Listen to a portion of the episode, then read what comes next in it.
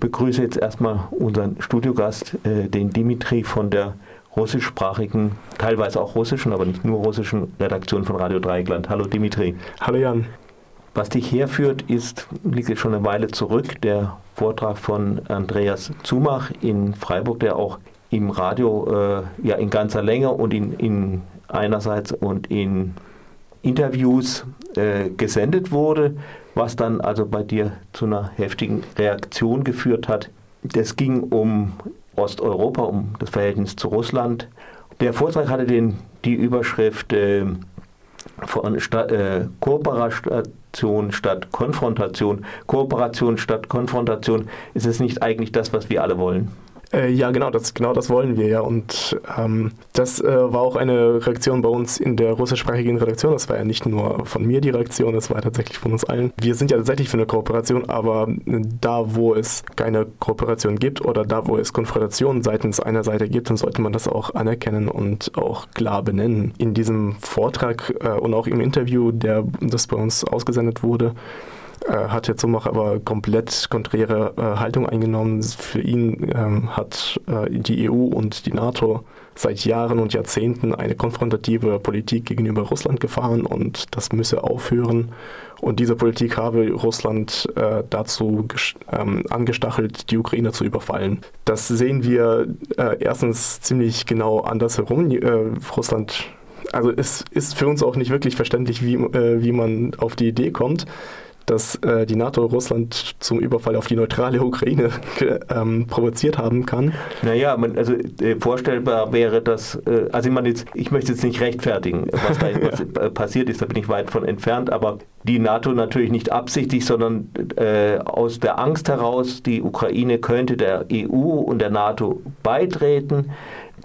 Das sind Sachen, die, mal, die gefordert wurden auch schon von Politikern, die aber jetzt auch nicht absolut aktuell Verhandlungsgegenstand waren oder so eigentlich im Prinzip sogar abgesagt, aber das muss man ja nicht glauben. Deswegen dann ein bisschen Terz in der Ukraine machen, um das zu verhindern. Also ein ja. bisschen Terz sind die 13.000 Toten. Genau, es ist äh, ganz nebenbei der blutigste, blutigste ähm, Krieg in, in Europa jetzt der letzten Jahre und das sollte man jetzt nicht so klein abtun und vor allem ist die Analyse, die dabei geliefert wurde, sie ist sehr typisch letztlich für das, was man sehr oft, vor allem auch in linken Kreisen hört, äh, wo ebenfalls eben die Kooperation mit Russland zu einem Selbstzweck erhoben wird, der einfach über allem steht und äh, dem alles andere zu, zu unterordnen ist. Und dieser Vortrag und dieses Interview war deswegen auch ein sehr gutes Beispiel dafür, weil mehr oder weniger auch sehr viele Standardpunkte auch äh, verarbeitet wurden. Nicht?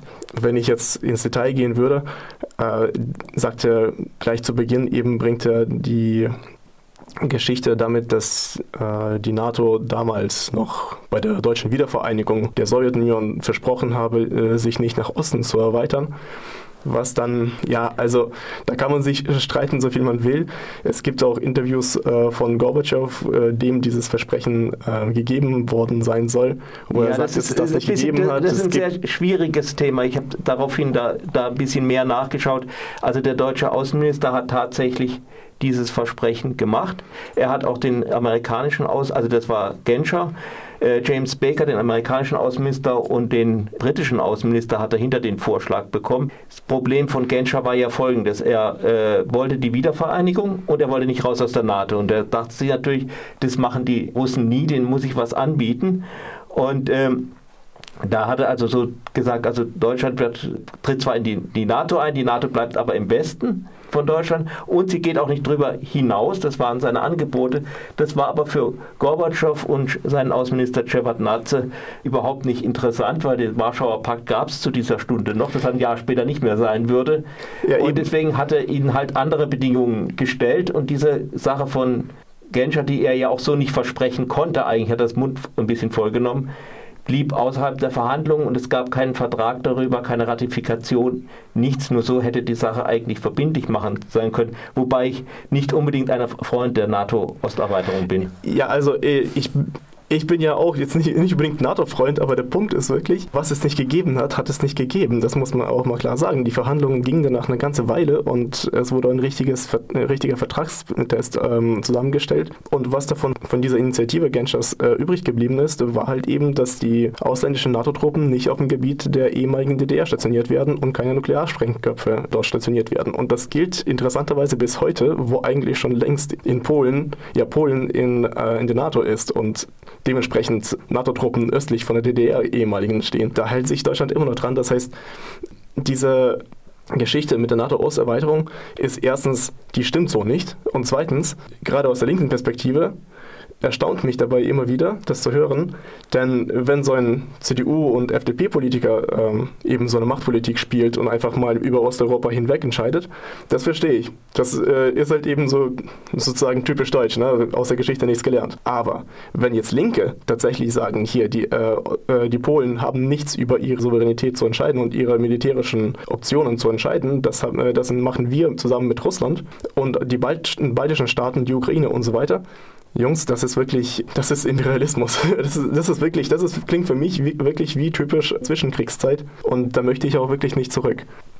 Ähm, also es ist wirklich erschreckend, äh, naja, es ist wirklich fraglich, wie das zu einem, zu einer linken Überzeugung oder linken Idee werden konnte. Zumal die, die Sowjetunion war ja, wenn auch letztendlich gescheitert, war ja, stand ja noch für ein sozialistisches Modell, etwas mittlerweile ist ja Russland, äh, steht ja nicht mehr für irgendwie ein linkes Modell. Ja, das vergisst man auch immer wieder gerne. Russland ist dermaßen nicht links, das ist wirklich schwer vorstellbar. Selbst das Steuerrecht ist dort äh, um einiges neoliberaler, als was wir so aus dem Westen kennen. Also es ist wirklich, es geht einfach ganz, ganz weit. Also es ist, äh, mittlerweile ist da einfach nichts mehr übrig geblieben, außer so ein paar äh, roten Fahnen und roten Sternen als Symbolik. Und auch das wird nur genutzt, eben um äh, Loyalität der älteren Bevölkerung zu sichern. Fertig. Das ist eigentlich nicht viel mehr dahinter. Ansonsten findet dort eigentlich äh, seit Jahrzehnten in der Öffentlichkeit ganz normale Normalisierung des imperialistischen Denkens statt. Man spricht von Russland als Imperium und im komplett positiven Sinne und das auch als, äh, äh, als Schicksal Russlands sozusagen. Das äh, ganz normal in normalen Fernsehsendungen in zentralen Fernsehsendern. Aber jetzt, jetzt ganz, ganz am, am Rande, nicht? Da muss man ja schon ein bisschen Russ äh, Russisch verstehen und äh, die, Fernseher, die Fernsehsender auch schauen. Dann war ein Punkt, du noch einge äh, waren verschiedene, wo, du äh, Kritik dran hattest, war die Geschichte mit der ja, ja, Okkupation der Krim. Auch das war ja angeblich vom Westen provoziert. Kannst du das ein bisschen erläutern? Ja, genau, eben wie du gesagt hast, geht die These dahin, dass Russland bzw. Putin bzw. Kreml, was auch immer, Angst hatte, dass die Ukraine jetzt äh, nach dem Sturz des alten Präsidenten oder eigentlich nach der Flucht des alten Präsidenten Janukowitsch äh, im Februar 2014 ähm, sich der NATO anschließen würde und man plötzlich eine breite Grenze mit einem NATO-Staat hätte. Und das hätte Nicht Russland. Die erste übrigens. Genau, das ist ja eben so ein Punkt. Man vergisst sehr gerne, dass die baltischen Staaten schon längst in der NATO sind und die sind dann nicht irgendwo in Südrussland, an der Grenze Südrusslands, wie die Ukraine das wäre, sondern in direkter Nähe von St. Petersburg, der zweitgrößten Stadt äh, Russlands, ganz nebenbei. Also diese Bedrohung durch die NATO, mit der hat man eigentlich wunderbar leben können anscheinend, aber jetzt, wo die Ukraine offen vielleicht eventuell in weiter Zukunft der NATO beitreten könnte, da, da musste Russland jetzt intervenieren, so die These. Und äh, Herr Zumach erklärt es dann auch damit, dass äh, Russland den Zugang zur Schwar zum Schwarzen Meer brauche und die Schwarzmeerflotte von Russland ist nämlich in Sevastopol stationiert seit der Sowjetzeit. Sevastopol ist eben eine Stadt auf der Krim, auf der Halbinsel Krim, die halt eben zur Ukraine gehört. Und äh, da habe Russland wohl eingreifen müssen, um zuzusehen, dass die Schwarzmeerflottenbasis weiterhin unter ihrer Kontrolle bleibt. Und ähm, da. Also Deswegen die, wurde die Krim erst besetzt und dann annektiert. Genau.